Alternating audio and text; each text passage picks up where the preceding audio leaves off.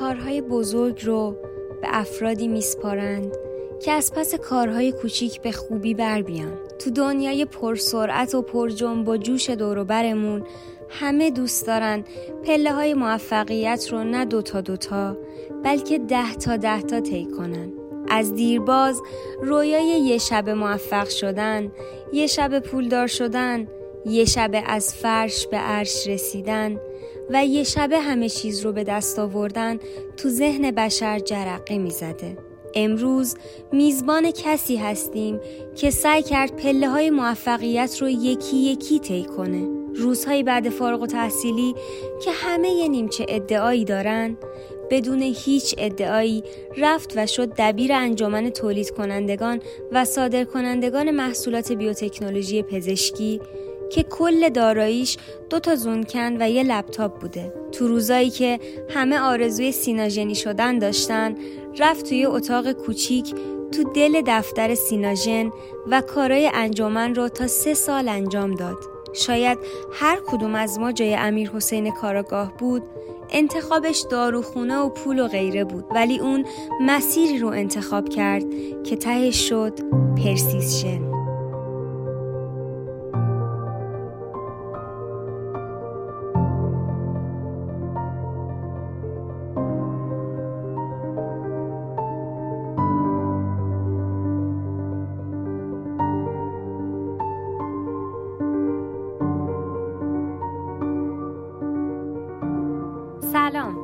این قسمت هفدهم فارماکسته.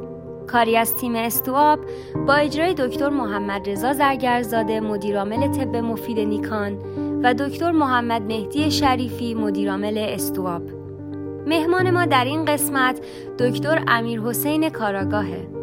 دکتر کاراگاه مدرک دکترای داروسازی از دانشگاه شهید بهشتی و مدرک ارشد مدیریت کسب و کار از دانشکده کارآفرینی دانشگاه تهران رو داره. ورود دکتر به صنعت بیوتکنولوژی از سال 1393 و به عنوان دبیر کل انجمن تولید کنندگان و صادر کنندگان محصولات بیوتکنولوژی پزشکی بوده. و بعد از اون نماینده انجمن در ستاد توسعه زیست فناوری و همچنین اتاق بازرگانی و بعدش مدیرعامل پرسیسشن شده. پرسیسشن به دو بخش تقسیم میشه. بخش اول شتابدهی که مهمترین دستاوردش ظهور شرکت های متعددی در زمینه تولید محیط کشت و رزین، واکسن های نوترکیب، محصولات مشتق از جلبک و بایوکازمتیک بوده. بخش دوم هم تولید محصولات نوین مثل آناکین را به عنوان دومین تولید کننده این محصول در جهان بوده. و همچنین با شروع کرونا به عنوان یکی از تولید کنندگان واکسن کرونا طی پنج ماه پنج میلیون دوز واکسن توسط پرسیسشن تولید شده.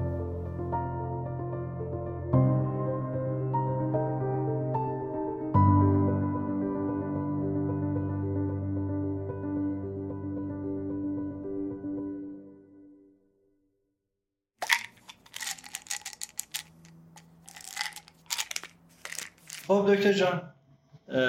بگید که آقای دکتر کارگاه ما کجا متولد شدن؟ چه سالی؟ چه ماهی؟ تو چه خانواده ای کدوم محله؟ چه جوری بوده؟ من در دهم شهریور 1367 در شهر قزوین به دنیا آمدم. و همونجا تا 18 سالگی زندگی کردم. دوران مدرسه رو پشت سر گذاشتم. در یک خانواده ای که پدر تحصیلات خارج از کشور داشتن برگشته بودن و مهندس الکترونیک هستن ایشون و مادر معلم بودن. تو این بستر بزرگ شدیم و بعد از کنکور دیگه اومدم تهران و تا الان خدمت شما هستم. الان پدر و مادر قزوین بله بله ساکن قزوین هستن. شما یه جایی رو دارید که آخر هفته برید و بیاید. دقیقا دقیقا. بله بله. خیلی هم خوب. آقای دکتر پدر مهندس بودن مادر آموزش پرورشی. چی شده که آقای دکتر رفتن تو کار دارو؟ ما تقریبا توی خانواده با خانواده اقماری یه خورده دورتر خودمون یه انجمن داروسازانیم. حدود 11 تا داروساز تو خانواده و اطرافیان ما هستش. اینه که مثلا سه چهار تا داروخانه به نام دکتر کاراگاه در قزوین وجود داره. الان اگر شما مراجعه بکنید. اینه که به حال این وجود داشته از قدیم بوده و همیشه این بحث داروخانه و دارو اینها وجود داشته. خود به خوش گرایش پیدا کردم. پسرموم داروساز بود. روزی که ایشون داروخونش رو تأسیس کرد من سوم راهنمایی بودم. تقریبا سوم راهنمایی تا پایان دبیرستان رو می‌رفتم. بهشون کمک می‌کردم تو داروخانه. دیگه از دوم سوم دبیرستان من کاملا به فضای نسخه پیچی و نام داروها و پیچیدن یه نسخه کاملا مسلط شده بودم و دیگه خیلی داروخانه گردوندن برام نکته خاصی نداشتش. اینه که تو این فضا خود به خود رشد کردم و یعنی کنکور دادین خودتون داروسازی رو انتخاب کردین. بله من انتخابم صادقانه اول دندون پزشکی بود بعد داروسازی ولی دقیقا توی برگه هرچی دندون پزشکی داروسازی در ایران بود و اول پر کردم بعد پزشکی ها رو زدم. که دانشگاه آزاد دندون پزشکی قبول شدم دانشکده داروسازی شهید بهشتی داروسازی که دیگه اومدم داروسازی. خب این شاید افتخار داروسازی بوده که شما نه خواهش می‌کنم عزیز. خب دکتر خیلی سریع مرد شدیم از دوران کودکی و نوجوانیتون فقط با این اشاره که شما داروخونه رفتید آشنایی داشتید و بله. فعالیت کردید. از اتفاقات دیگه دوران کودکی و نوجوانی نوجوانیتون که فکر می‌کنید مهمه تو اتفاق خیلی مهمش به نظرم اینه که من از اول اهل کار تشکلی بودم. توی دوره‌ای که ما راهنمایی بودیم اولین باری بود که تشکل‌های دانش آموزی ایجاد شده بود به این معنی که شورای دانش آموزی در هر مدرسه با انتخابات واقعا دموکراتیک توسط دانش آموزا انجام می‌شد. چهار پنج نفر انتخاب می‌شدن که اینها می‌شدن. اون شورای دانش آموزی بعد هر کدومشون رابط یک کاری بودن. مثلا یکیشون رابط آموزش پرورش بود از سمت مدرسه می‌رفت. من تو اون انتخاباته که خیلی هم جو خوبی داشت عکس چاپ می‌کردیم پوستر چاپ می‌کردیم تو مدرسه. هدف هم میذاشتین آره ما این کار را خواهیم کرد و اینجوری خواهد شد. یادتونه چه هدفی گذاشتی در خودت؟ اینو خاطرم نیست واقعا. ولی یادمه که نفر پنجم شدم از پنج نفر و بعد رابط آموزش پرورش شده بودم و می‌رفتم میومدم و اون کار سنفیه در واقع استارتش از دوم راهنمایی برای من خورده. و من وقتی که دیگه وارد دانشکده شدم هم این فعالیت ادامه پیدا کرد. مسئول کمیته تحقیقات دانشجوی دانشکده بودم و مدیر مسئول مثلا نشریه دانشکده بودم. دیگه ورود من اصلا به حوزه صنعت هم باز با انجمن تولید کنندگان و صادر کنندگان محصولات بیوتک پزشکی بود از اونجا به اتاق بازرگانی و تا امروز این فعالیت تشکلی ادامه داره. ناف ما رو با تشکل بریدن بالاخره. دکتر واقعیت اینه که وقتی که با آدمای مختلف صحبت می‌کنی می‌بینی که انگار اون شخصیت هایی که الان یه مقدار برجستن حالا تو field داروسازی که ما خودمون توش هستیم حالا من با سایر field خیلی کاری ندارم. توی field داروسازی های شاخص مثل این که خیلی قبلتر از دانشگاه شاخص شدن. یعنی اهل فعالیت اجتماعی بودن. یعنی می‌خوام شاید این پیامو میده جنبندیش. نمی‌دونم آقا مهدی شما موافقی با من یا نه؟ ولی من می‌بینم با همه این دوستان بزرگی که صحبت کردیم هر کدوم در دوران کودکیشون یه جور رهبر بودن یه جور کار تشکیلاتی کردن مدیریت رو اونجا یاد گرفتن و با یه چهار تا کتاب خوندن و مطالعه کردن و نمره پاس کردن اینا نمیشه کارهای بزرگ کرد. آدما باید فعال باشن توی زمین و حساس باشن نسبت به اون چیزی که دور برشون میگذره. دکتر جان دانشکده داروسازی شهید بهشتی چجوری بود اونجا اوضاع؟ خیلی خوب بود. از این منظر که خب برای من یه اتفاق خوب بود که خب از شهرستان اومده بودم تهران و اصلا محیط تهران برام یه محیط جدید بود و از این منظر احساس می‌کردم که خب دیگه از یه حوزی اومدم توی یه دریایی و اینجا اتفاقات.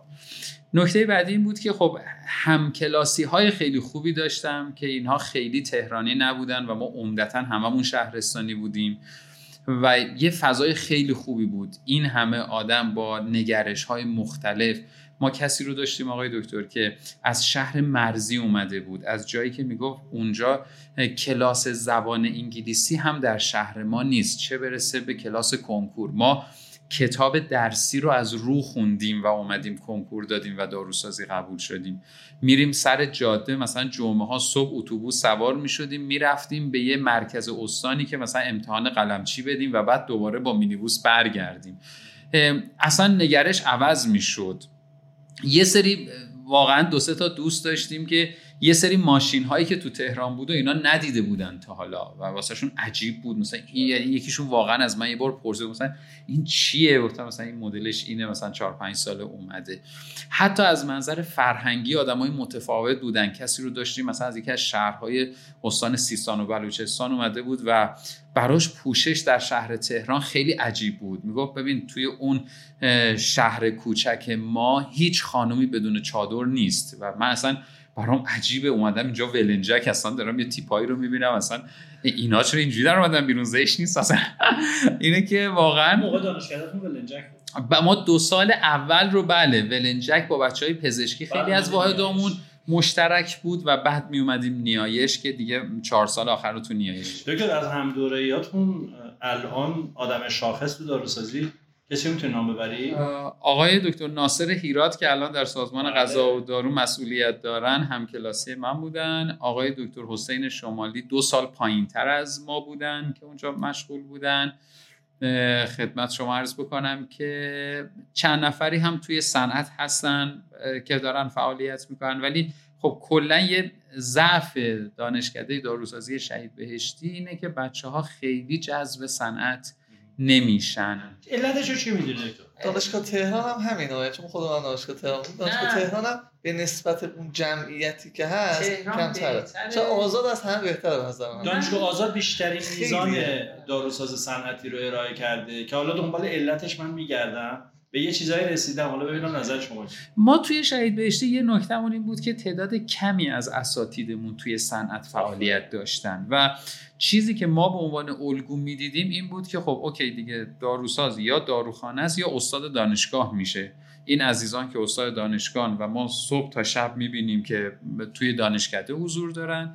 حتی رزیدنت ها تو دانشکده داروسازی شهید بهشتی همه پشت میز نشستن و دارن مثلا مطالعه می‌کنن سرچ می‌کنن در حالی که شما رزیدنت های دانشگاه تهران رو کمتر پشت میز پیدا می‌کنید. اما خب اون ور من فکر می‌کنم دانشگاه تهران بچه ها الگوی بهتری می‌گرفتن. می‌دیدن دکتر دیناروند دکتر کبریایی زاده و دیگران همه تو صنعت مشغولن شاخصن. یه خورده من ریشش رو تو این می‌بینم. خیلی تو دانشکده ما حرف صنعت رفتن نبود تو این 6 سالی که ما اونجا بودیم. چی شد دکتر کارآگاه عاشق صنعت شد؟ یعنی استارت این علاقه کجا بود استارت علاقه از رد گزینه اومد. یعنی من داروخونه رو که کار کرده بودم. بعد خب بعد علوم پایه هم که باز دیگه به عنوان قائم مقام می‌شد داروخانه کار کردی خورده رفتیم. خب این حالا داروخانه های تهران چجوریه؟ ما قزوین کار کردیم. تهران چجوریه؟ دیدیم نه خیلی توفیری نداره. بعد med rep شدم که با فضای marketing آشنا بشم. می‌تونی چه شرکتی؟ چون ما یه سوال اینه که اولین کاری که تو صنعت انجام دادی چی بوده؟ آره. کجا بوده؟ با چه حقوقی؟ حقوقش اصلا یادم نمیاد چون فکر کنم اینقدر اصلا ناچیز بود نمی‌دونم چقدر بود. ولی من پارت تایم می‌رفتم تو دوره سربازیم. بعد اینکه درسم تموم شد هشت تا هشت هفت صبح تا دوی بعد از ظهر سربازی بودم. نوبنیاد وزارت دفاع. دو در می اومدم می‌رفتم. پارک سایی شرکت پارسیان امید یه همچین چیزی که نمایندگی برند هلث اید رو در ایران داشتن. این مکمل های هلث اید رو. و من اونجا med rep ی می‌کردم و حالا بعد یه مدتی هم مثلا ارتقا پیدا کردیم یه خورده مثلا کارهای سطح بالاتر marketing و پلن و line و از اینجور داستان ها اون اتفاق افتاد. یه خورده اون دوتا کارآموزی بالینی رو خیلی جدی رفتم بیمارستان طالقانی و بیمارستان مسیح دانشوری دیدم نه من آدم بیمارستان که نیستم آدم اون مارکتینگه هم نیستم داروخانه هم نیستم. دیگه از رد گزینه رسیدیم به صنعت. دیدم نه این تولید کننده بودنه خیلی جذابیتش بهتره و آدمو بیشتر ارضا می‌کنه. چجوری وارد صنعت شدی؟ خیلی اتفاقی واقعا حالا اینکه شما توی اون گپی که قبل از پادکست می‌زدیم که حالا یه آشنایی یه نکته ای واقعا خیلی اتفاقی برای یه پروژه‌ای من با یه عزیزی آشنا شدم توی مجموعه عبیدی که ایشون بعدا اومد به مجموعه سیناژن پیوست. و ایشون یه لینکی ایجاد کرد. می‌دونست که من هم درسم تموم شده. گفت که بیا یه گپی با آقای دکتر فریدون محبودی بزن. یه روز من اومدم اینجا ایشون هم تو آریوژن مستقر بودن. اومدم و با آقای دکتر محبودی یه گپ 5 6 دقیقه ای زدیم و مشغول به فعالیت شدیم تو مجموعه ایشون. واقعا بعد اون موقع هم مثلا بابای من قزوین ساکن بودن یا مثلا مامانم این اصلا هیچ پارتی وجود نداشت مثلا پول و اینا هم ما رفتیم اونجا. شدیم؟ و من به عنوان دبیر انجمن تولید کنندگان و صادر کنندگان محصولات بیوتک پزشکی ایران اومدم و مشغول به کار شدم. ایشون اون موقع رئیس انجمن بودن. و من به مدت در واقع سه سال این سمت رو داشتم.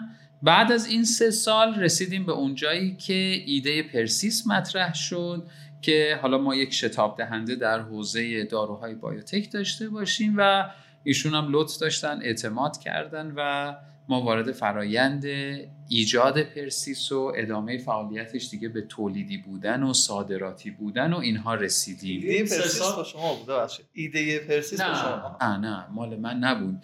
ایده پرسیس مال شخص خود آقای دکتر محبودی بود ولی من از خاکش کنار ایشون بودم و اولین فایل ها اولین مجوز ها اتفاق ها رو از ابتداش حضور داشتم ولی نه ایده مال من نبود. اون سه سال کجا مستقر بودی؟ شهرک غرب توی خیابون دادمان.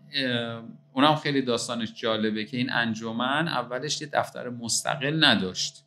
بعد دیگه بعد از اینکه یه خورده کار جدی شد انجمن رو به من با دو تا زونکن و یه لپتاپ تحویل دادن. یعنی وقتی که آقای دکتر گفتن okay ه گفتم خب okay شروع کنیم.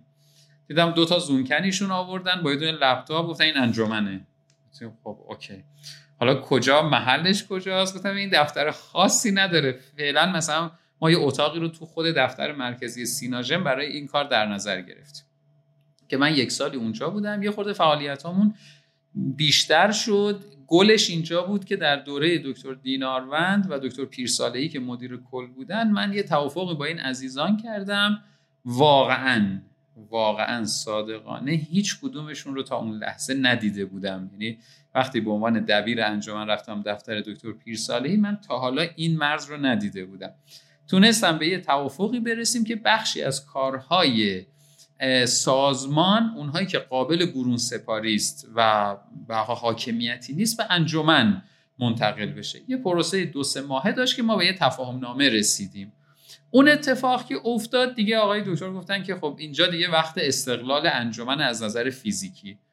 یه پروسه سه ماهه من تو بنگاه های شهرک غرب بودم که یه دفتری رو پیدا کردم اجاره کردم و یه designer بردیم و یه خورده سر و شکلش رو خوشگل کردیم و به قول من اتاق خودمون رو خودمون ساختیمش و دیگه اونجا مستقر شد. دکتر یه سوال ظریف می‌خوام بکنم. حالا تا هر جاشو دوست داشتین بگیم این جوانای ما خیلی آروم و قرار نداره. شما یه جوانی بودی تازه فارغ تحصیل رفتی توی مجموعه سیناژن. بله بله. اونجا یه اتاق داشتی. ولی سه سال حواست به کاری که بهت گفتن بود. سر و گوشت نمی جنبید تو سیناژن که بگی آقا من مثلا یه روزی بیارم از برم سیناژن مشغول شم. این کنجکاویه. و شاید اگر اون صبوری رو نمی کردی بعدا شاید سر از پرسیشن در نمی آوردی. می‌خوام بگم که چی شد که سرت به کار خودت بود؟ چی شد که با اینکه توی سیناژنی بودی که من می‌دونم اون سالها سیناژن خیلی اسم در کرده بود و خب بالاخره همه دوست داشتن یه جوری سیناژنی بشن. ولی شما به همون دفتر خودت بسنده کردی و گفتی اون کاری رو که فریدون محمودی گفته انجام میدم و خوبم انجام میدم. و بعد خب این مسیر برای باز شد که بیای پرسیشن میشه برام بیشتر برای دوستای جوان من بگی که چی شد که سر گوشت نمی جنبید یه جمله ای رو خونده بودم برام خیلی نکته مهمی بود که میگه کارهای بزرگ رو به افرادی میسپارن که از عهده کارهای کوچیک به خوبی بر بیان. یه نکته رو می‌دونستم که اگر من این کاری که به هم سپردن ولو خیلی هم کوچیک باشه یا هر چه که باشه اگر من این کار رو درست انجام بدم قطعا درهای کارهای بزرگ به روی من باز خواهد شد. این یه نکته. نکته دوم این بود که خب اوکی. یه فرصتی آقای دکتر محبودی به عنوان یه آدم بزرگ تو این صنعت در اختیار تو گذاشته. خب تو خودتو نشون بده دیگه. تو هر خلاقیتی داری مدعی هستی که آدم توانمندی هستی به رو ایجاد کن. خب من سعی کردم این کار را انجام بدم. این سعی به اینجا رسید که مثلا آقای دکتر محبودی تصمیم گرفتن که چند بار من رو به عنوان نماینده انجمن بفرستن خارج از کشور برای مثلا صحبت حضور در یه سری جلسات و غیره و زالک. خب این اتفاق خوبی بود. این نتیجهش این شد که اون فعالیته که تو برو مجلس برای فلان موضوع هم صحبت کن در کمیسیون. تو برو فلان جا من احساسم این بود که خب اوکی لینکه داره خیلی خوب ایجاد میشه و من اگر همینطور این کار کوچکم رو درست انجام بدم شبکه سازیه داره برام خیلی خوب اتفاق میفته. در حالی که اگه امروز برم توی مجموعه ای و یه کارمند بشم شاید یه گوشه ای نشستم و دارم یه کار روتین رو انجام میدم. غیر مشهور از یه کاری بیای بیرون ممکنه که هرگز موفق بشی بله. بعد یه جمله حالا آقای چمران داره که خیلی دیگه واقعا جالبه. میگه که اگر آدم ها بدون لیاقت بالا برن حتما با خیانت پایین میان. حالا این خیانت الزاما خیانت مالی نیست خیانت زمان شما منابع یه جایی رو مثلا هدر دادی یه نکته هم این بود که خب اوکی دیگه تو وارد صنعت شدی. حالا باید خاکش رو بخوری. من اینو به بچه ها خیلی میگم. میگم ما مثل این تئاتریا میمونیم. یه دفعه سیمرغ نمیدن که. ببین باید خاکش رو بخوری باید صبور باشی باید واقعا یاد بگیری. من داروسازم ولی واقعا از داروسازی هم یه بند انگشتش رو بلدم. این دنیایی به این بزرگی داروسازی. من واقعا یه جاهایی راجع به فرمولاسیون نمی‌تونم صحبت کنم یه جاهایی راجع به نمی‌دونم امولسیون نمی‌تونم صحبت کنم. ما حالا یه کوچولو اومدیم یه نوکی به بایوتکش زدیم و اونم تازه تو صنعت یاد گرفتیم. صادقانه ما ما تو دانشکده از بایوتک چی می‌خونیم یا چی میخوندیم؟ هیچی. اینه که می‌خوام بگم اینم این آرامش ذهنی هم داشتم آقای دکتر که باید یاد بگیری دیگه. باید یاد بگیری یعنی باید صبوری هم بکنی. حالا خدا رو شکر می‌بینی که توی مسیر خوبی هستی که داره شبکه سازی میشه ارتباطاتت بیشتر میشه مهارتات داره بیشتر میشه. همه اینا هم وجود داره و میره جلو.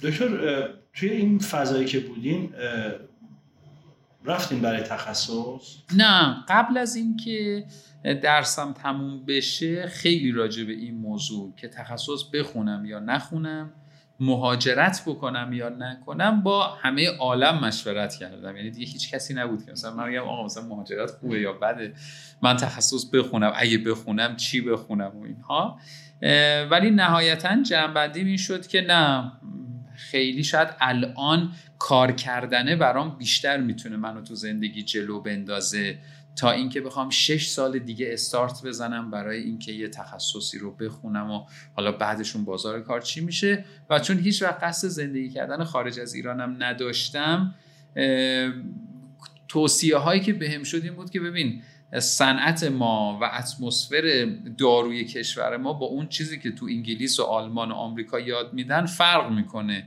تو میری 6 سال یه چیزای دیگه می‌خونی بعد میای می‌بینی اینجا دارن همه آفر میدن. و مثلا اوه این نبود اون علمی که ما خوندیم دو تا یکی سه تا یکی نداره اصلا.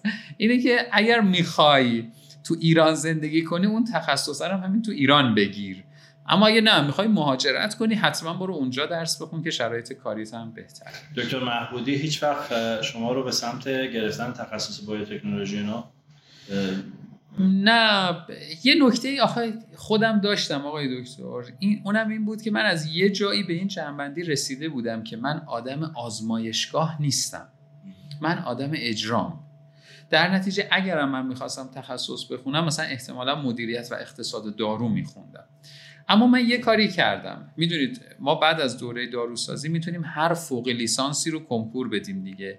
من این کنکوره رو دادم و رفتم دانشکده کارآفرینی دانشگاه تهران ام بی ای خوندم. اینه که من در کنار این داروسازی یه فوق لیسانس این تیپی هم دارم که و اون اون وقت یه دریچه های جدیدی رو به روی من باز کرده هستن که خیلی متفاوت. دو تا سوال داشتم. از روایتی که شما تا الان گفتی دوستان بپرسم به نظرم برای حداقل همسن و سالهای خودم شاید جذاب باشه. اینکه شما وقتی وارد صنعت شدید و به هر حال اون جایگاه به دست آوردید پول براتون تو اولویت بود یا نه؟ چون برای خیلی این چالشه. مثلا میرن با این مدیری صحبت می‌کنن بهشون توصیه می‌کنن الان مثلا برات پول در اولویت نباشه فعلا کار کن بعد حالا به پولم فکر می‌کنی. برای شما پول تو اولویت بود یا نه؟ صادقانه نبود. یه علتش هم این نبود که بگم مثلا من خیلی آدم مثلا عارف و عاقلی بودم. نه به خاطر اینکه خب از یه بکگراند خانوادگی می اومدم که اونجا تأمین بودم. نیاز نبود که مثلا تلاش کنم برای اینکه خونه بخرم ماشین بخرم. اینها رو داشتم. در نتیجه من میگم هر آدمی رو باید با شرایط خودش قضاوت کرد دیگه.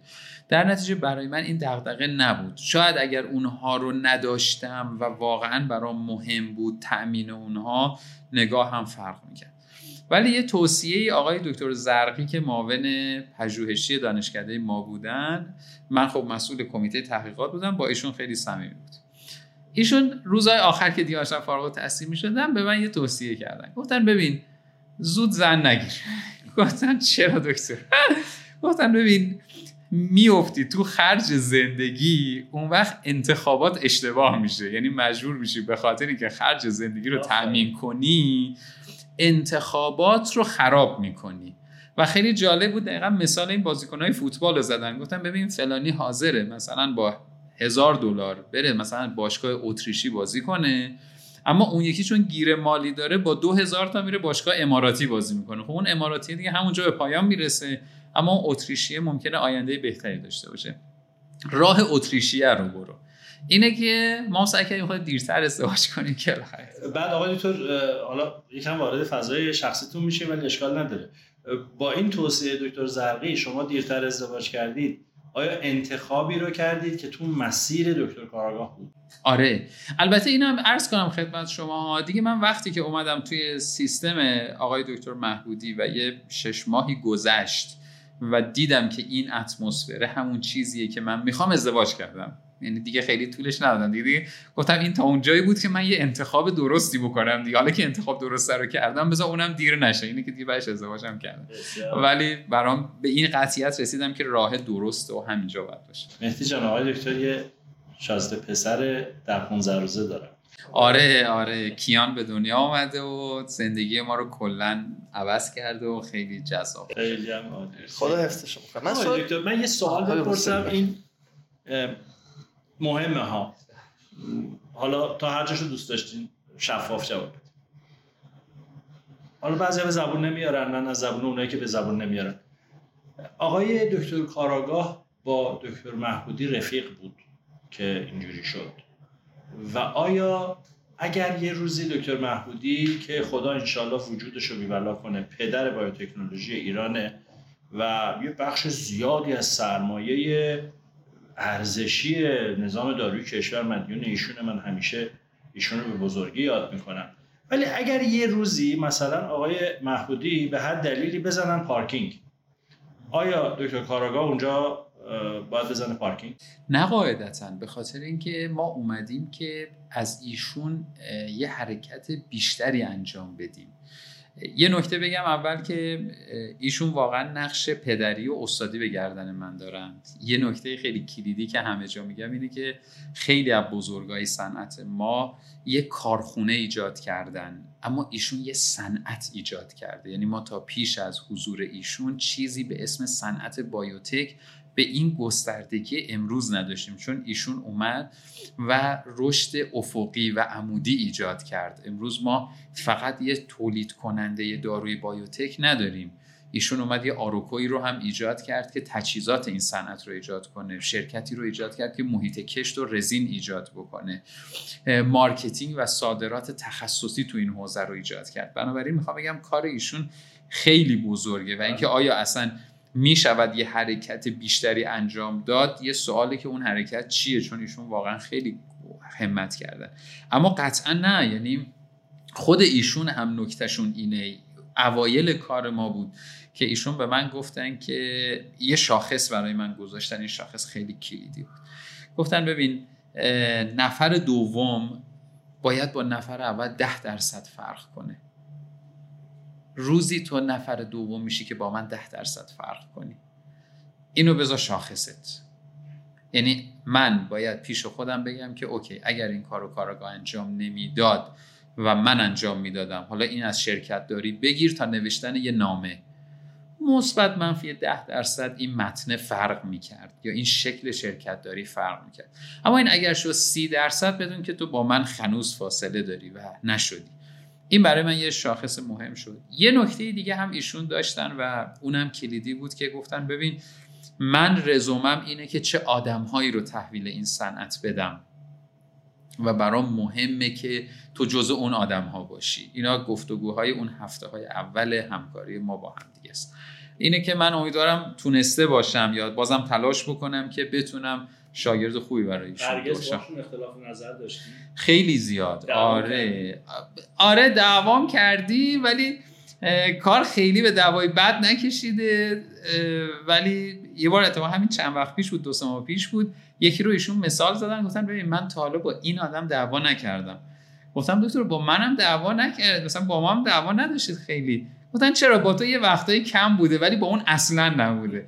ولی آره اختلاف نظره بوده همیشه. آره یه وقتایی پیش اومده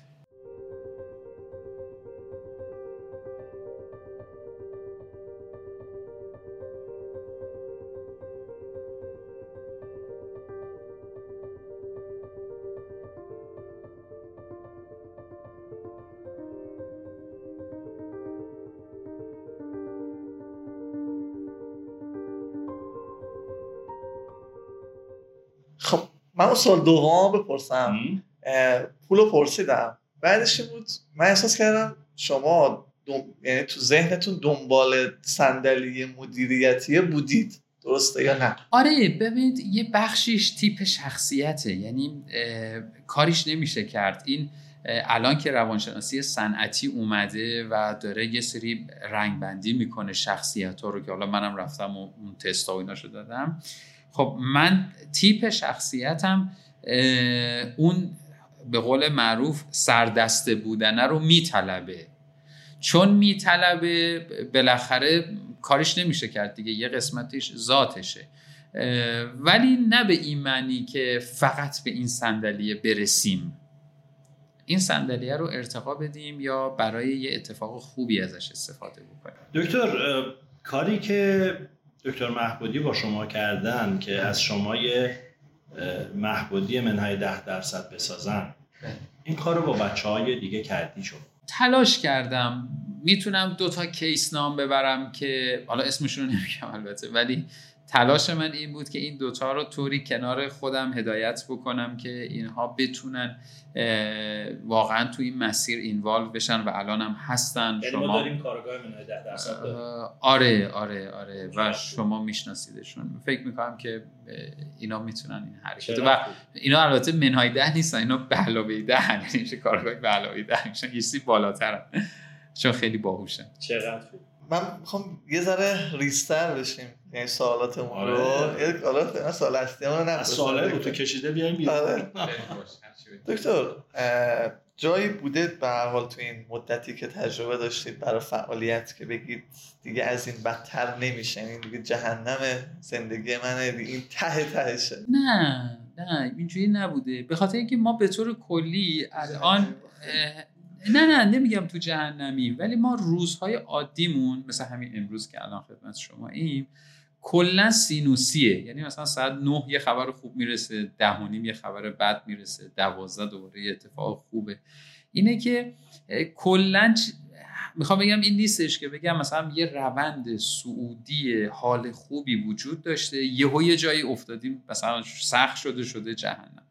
واقعا همینجور سینوسی این سالها گذشته. و یه نکته اینه که خب اوکی من پذیرفتم. چیزی که الان خیلی به بچه های وقت میگم میگم من چرا آقای دکتر حالا لطف دارن به من میگن آقا تو اخلاقت خوبه. میگم علتش اینه که من زندگی در ایران رو با همه خوبی ها و بدیاش انتخاب کردم. کار کردن تو این صنعت رو با همه خوبی ها و بدیاش انتخاب کردم. آدم وقتی انتخاب کرد دیگه قور نمی‌زنه. چون اعتقادم هم اینه که با قور نمیشه زندگی کرد. باید حلش کنی یه جا دیگه. یا رها کن یا درست ادامه بده.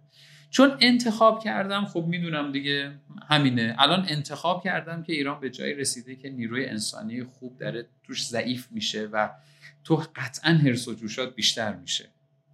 قطعا اشتباهات تو تولید بالا خواهد رفت.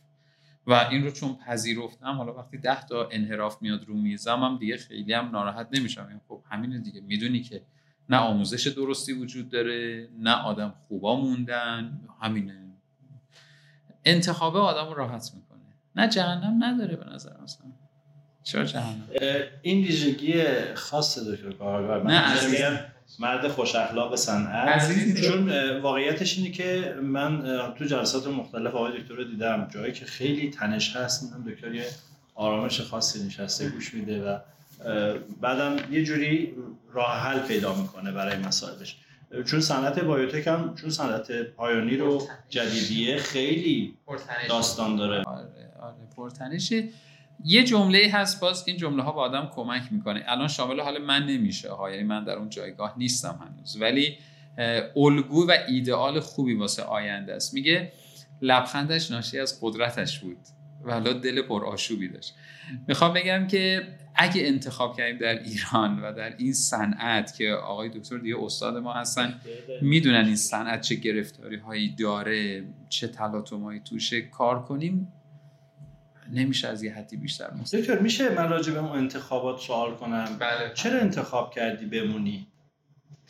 همه الان داد از رفتن می‌زنن. خیلی شعاری میشه آقای دکتر. نه اشکال نداره. آره. اون شعار عملی تو بگو. فکر عملی هم شده دیگه موندن. شده دیگه آره. نه می‌خوام واقعیتش رو بدونم.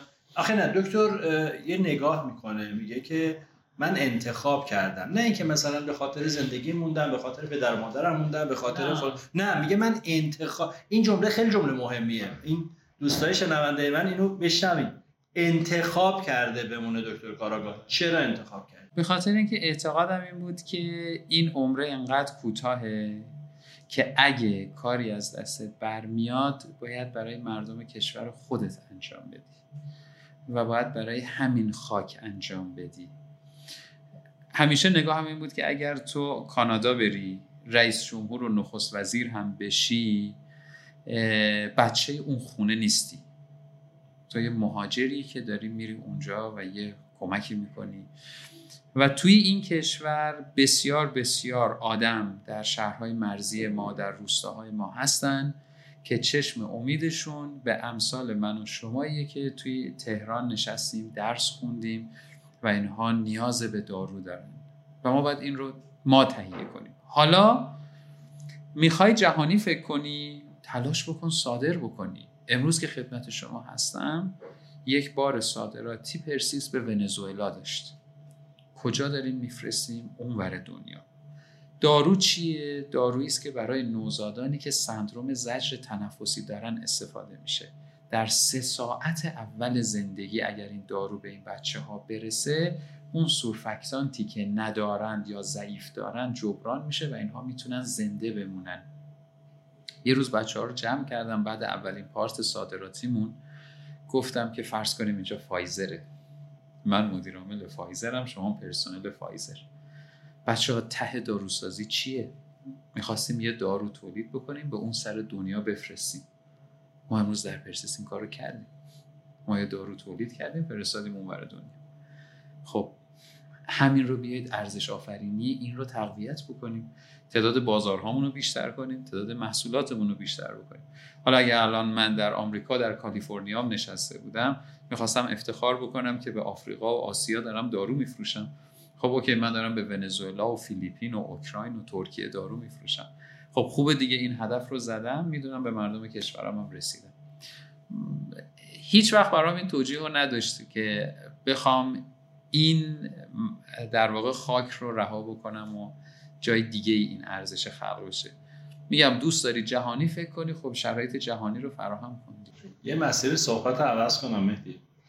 دکتر شما گفتید که انتخاب اولتون تو کنکور دندونپزشکی بوده. آره. فرض بگیرید امروز میان میگن که آقای دکتر شما به پاس این خدماتی که داشتین می‌تونید برید یه کورس فشرده دندونپزشکی بگذرونید. دیگه نمیرم. و یه مطب بهتون میدیم توی نیاوران دیگه نمیرم به خاطر اینکه این تولید کننده بودنه و این صادر کننده بودنه ارزش آفرینی که ایجاد می‌کنه خیلی جذاب تره و من فکر می‌کنم این داره حال آدمای بیشتری رو خوب می‌کنه.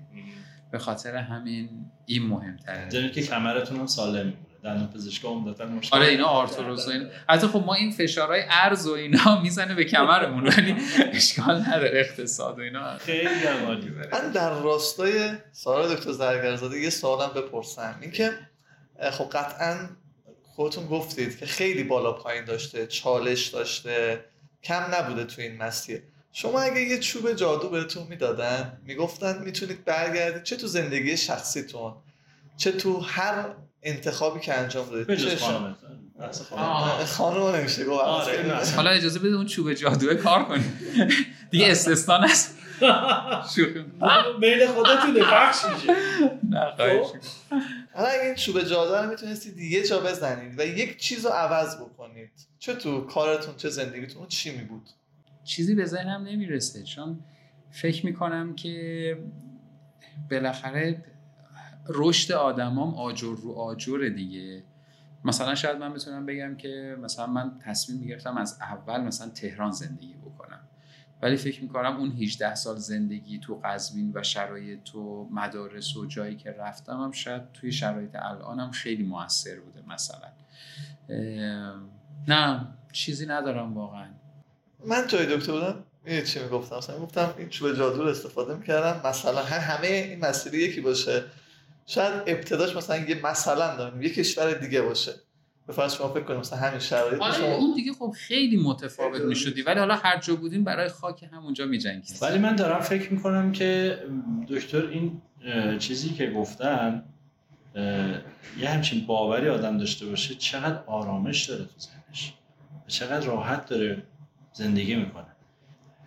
دکتر برنامه زندگیتون رو کارتون ساخته یا برنامه کارتون زندگیتون ساخته؟ برنامه روتین زندگیتون اون چیزی تقریبا زندگی بگم. که آره زندگی می‌کنیم ولی خب کلا چیزی که برام ارزشه اینه که من میگم اون تفریح و مثلا مسافرت و اینها وقتی ارزش پیدا می‌کنه که بین یه سری برنامه کاری باشه. یعنی مثلا دارم دوستایی که برعکسن.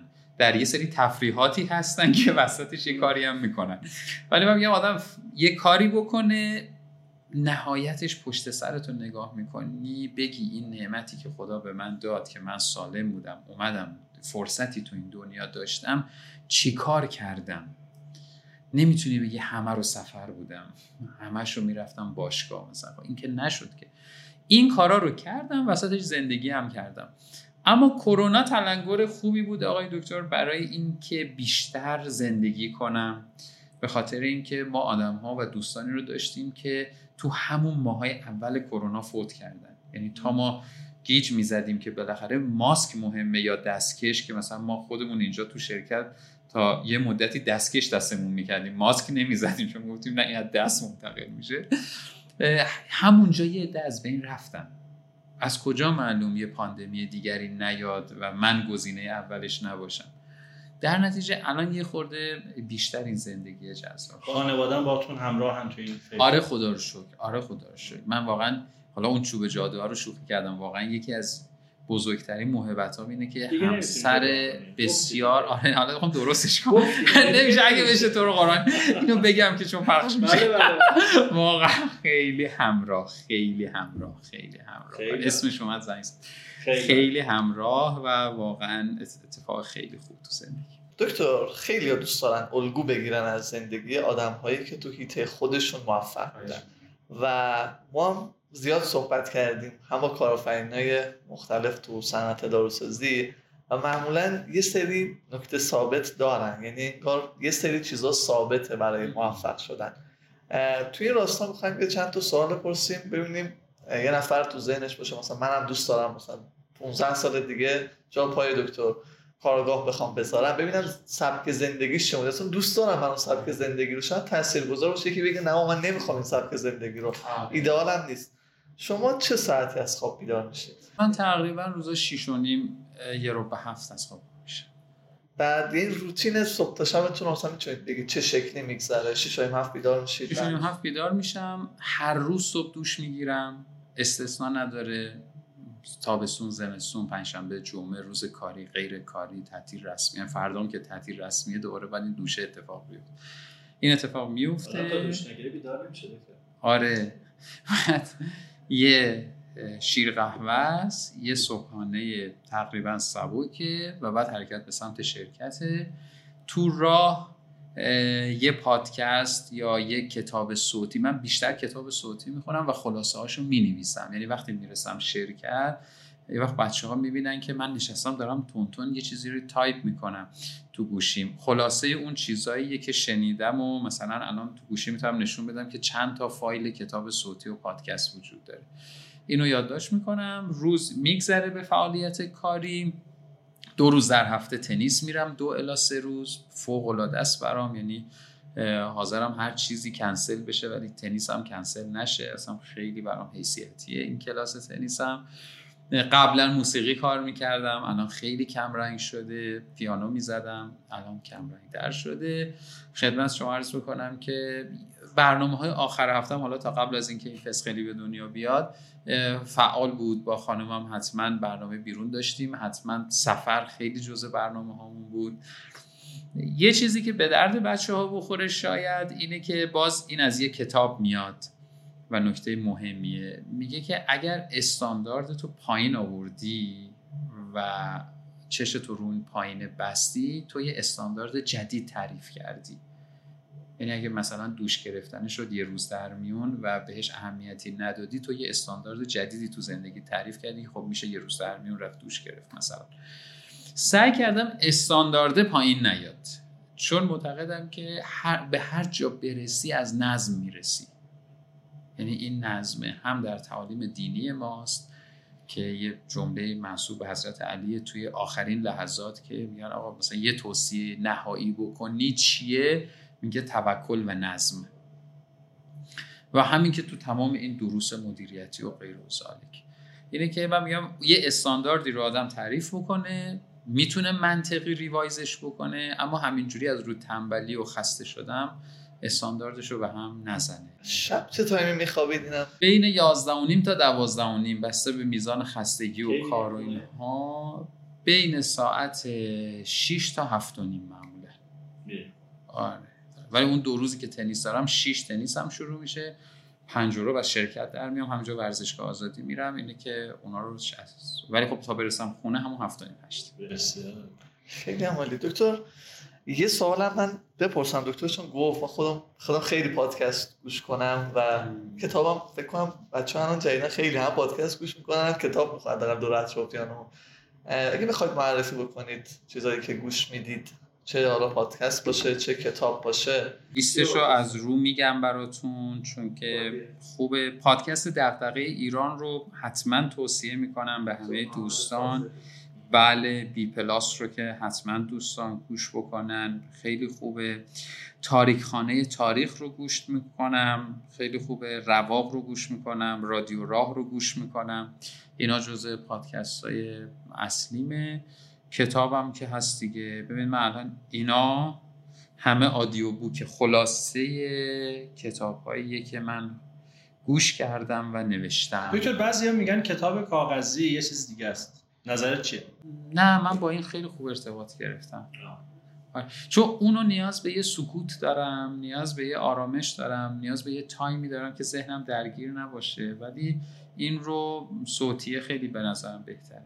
رابطت با فیلم و سینما و تلویزیون. سینما میرم ولی فیلم خارجی ندیدم خیلی. یکی از ضعف‌های من کلا تو زندگیم اینه که من اصلا فیلم خارجی خیلی ندیدم. علاقه داری به سینما؟ نه. اونه که میری سینما چرا ها؟ سینما میرم ولی فیلم خوابم می‌گیره واقعا. یعنی دیگه مثلا یه چل دقیقه میگذره میگم خب که چی مثلا؟ چرا تموم نمیشه؟ خونه که میری چیکار می‌کنی؟ خونه که خیلی دیگه داریم خصوصی وارد میشه واقعا چیکار؟ نه مخصوصا نه مخصوصا وقتی که نه اون کوچولو نبود نه می‌خوام ببینم که خیلی ها میگن آخه ما مثلا همه سرمون تو موبایلمونه یا نمی‌دونم. تلفن جواب میدیم. تلفن جواب میدیم یا کارهای تلفن‌های کاری انجام میدیم. تلفن رو خیلی محدود کردم چون که یه مدتی خیلی زیاد بود این تلفنه. بعد علتش رو که خودم تو خودم واکاوی کردم دیدم خب استارتش خودمم. منم که دارم مثلا ساعت 6 به بعد یه سری کارا رو از بچه ها پیگیری می‌کنم و این باعث منجر به پیام های جدید و تماس میشه. یه خود رو خودم کار کردم که آقا نکن دیگه خب فردام روز خداست اینو فردا پیگیری می‌کنم اگه واجب نیست. اگرم واجب سعی کن تو اون 8 تا 5 جمعش بکنی موضوع. اینه که خونه وقتی که میرم حتما حالا قبل از اینکه این کوچولو باشه پیاده روی با خانومم جز برنامه های خیلی جدی روزانه ما بودش که حالا باید دوباره استارتش رو بزنیم. خرید کردن رو خیلی دوست دارم. من اصلا این چرخ دستی شهروند رو می‌گیرم. دستم اصلا احساس می‌کنم دنیا رو بهم دادن. اصلا هیچی هم نخرم. ولی همین این قفسه رو بچرخم اینه که سعی می‌کنم هر روز یا یه روز در میون خودم به یه هایپر مارکتی هم برسونم و مثلا یه دوری بزنم. دیدی علت سوال خصوصیم چی بود؟ جذاب. اینا چیزاییه که آقای دکتر خیلی برای این دوستای جوان ما اهمیت. بعد یه کاری هم می‌کنم. اینم بگم خدمت شما که من پدر مادر یه منزلی هم تهران دارن که دو سه شب در هفته میان تهران. اون سه شب شام رو ما با پدر مادر میل می‌کنیم. اینه که تقریبا مثلا از هشت هشت و نیم شب میریم منزلشون تا آخر شب. اینه که یه سه شبم در هفته اینجوری میگذره. خانم ما خب خیلی همراه خوب و نکته هم نداریم. به خاطر همین این وقت با پدر مادر. خانواده خانم رو آخر هفته ها بیشتر باهشون هستیم. یعنی پنجشنبه جمعه ها بیشتر با اون عزیزانیم. سه روز وسط هفته رو هم اینه که سعی می‌کنیم پدر مادر رو خوب پوشش بدیم. مهدی جان دکتر کارگاه خوش اخلاق و موفق در کار. حالا من واقعا شهادت میدم این بسر رو. فکر می‌کنم دوستان من به این جنبندی رسیدن. اتفاق اینجوری نیست. یک بستر آرام یک زندگی متعادل از هر حیث و اونچه که من امروز بیشتر متوجه شدم دکتر چند تا آیتم تو زندگیشه. یکی نظمه یکی تعادله. بین همه چیز تعادل برقرار کرده و این اجازه میده که یه روند رو به جلو ولی مستمر رو طی بکنه. دکتر خیلی لذت بردم از. مصاحبت با شما امروز. و اگر مهدی جان سوال دیگه ای داره. یه سوال آخرم بپرسیم دیگه که دکتر؟ سوال آخر با آره. شما. امضای کار رو بزنیم آخرش. بله. دکتر شما الان 36 سالتون بله. فرمودین اگه برگردید به 20 سالگیتون به خود 20 سالتون چه توصیه و نصیحتی می‌کنید؟ خیلی بیشتر و زودتر وارد محیط کار شو. حتما این توصیه رو می‌کنم. حتما این توصیه رو می‌کنم. چون فکر می‌کنم که این شبکه سازی امروز مهمترین اتفاق مهمترین اتفاقه حتما توصیه می‌کنم که تایم بیشتری رو با خانوادت بگذرون چون ما یه دوره ای تو نوجوانی و اوایل جوونی بیشتر دوست داریم بیرون خونه باشیم و حالا من الان که ده دوازده روز بابا شدم احساس می‌کنم که من چقدر دوست دارم این بچه دوست داشته باشه با من تایم بگذرونه و حتما بابای من دوست داشته که من با او تایم بگذرونم. ولی من به یه بهانه هایی حالا هرچی اسمش رو بذاری که دوستا من گروه همسال من منو بیشتر می‌فهمن این کار رو نکردم شاید مثلا. اینه که حتما این خانواده رو خیلی تاکید می‌کنم بهش. آره. خیلی متشکرم.